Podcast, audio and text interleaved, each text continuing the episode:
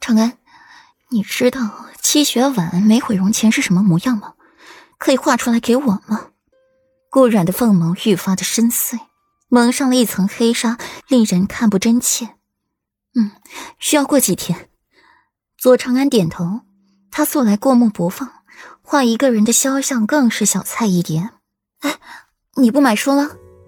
左长安见顾阮预备打道回府，连喊住他：“不买了，过些日子来买。”顾阮垂下了眼帘，他现在哪有心情买书呀？想到了七雪婉，他脑仁就疼。除了幻颜术，他想不出来别的。可是那张脸上确确实实的没有使用过幻颜术的痕迹。如今就看长安的画了。若是七雪婉小脸长开了，长成了这副模样，顾然也就姑且当做是巧合；若是是另一副样貌，顾阮闭了闭眼，就不要怪我心狠了。这世道如今正乱，容不得节外生枝。回了齐云轩，命人摘了梅花回来，自己亲自给他修剪枝叶。世子妃，这花如今修的已经很好看了。温言看着那艳丽红梅，眼里升起了雀跃。世子妃心灵手巧，难怪世子爷喜欢。还不够，枝叶太繁茂了，还需细细修剪。说着，顾软剪掉了一朵最为艳丽的梅花，落在了桌子上，静静的躺着。温言，你和我说说，这平城最光鲜亮丽的世家小姐，都有些谁？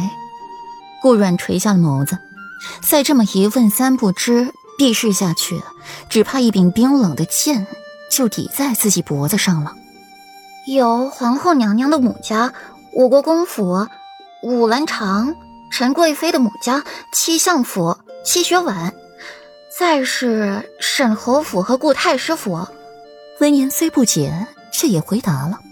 而且世子妃对他们多些了解，总归是没错处的。顾然抿了抿唇。四大世家，是的，在平城中称得起世家族的，便是这些人了。还有温家，温家才是真正的世家大族，这些人都不配。温言向来清澈的眼睛变得阴郁起来。入夜，外面洋洋洒洒的飘起来小雪花。顾阮一袭冬衣站在门口，伸出手去接住，入骨三分的寒侵入骨髓，却怎么也及不上心底涌上的是阵阵寒气。世子妃，回屋吧。文玉搓着手上前，衣服穿得极厚，唇瓣却还是被冻得青紫。等一会儿，顾阮今日精神极好，此刻也才刚刚夜幕，并不困顿。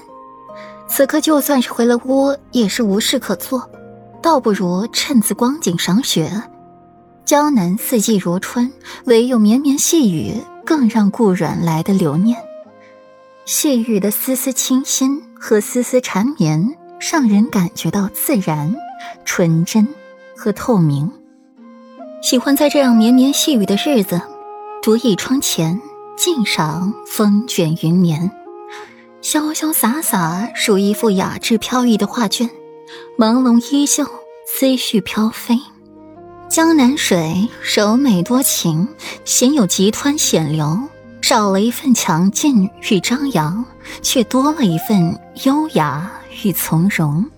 江南女子更是温情细腻，柔美婉约，一颦一笑极具江南风情，充满着诗意灵性。柔和旖旎，古典莹润，浪漫细腻，还有丝丝的忧郁韵致，是青山秀水滋润出的一种脱俗的灵性之美，偏向于柔美含蓄，有别于北方的粗犷。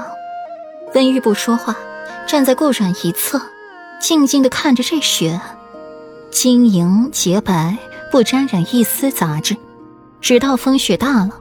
顾阮才回了屋，指尖微凉，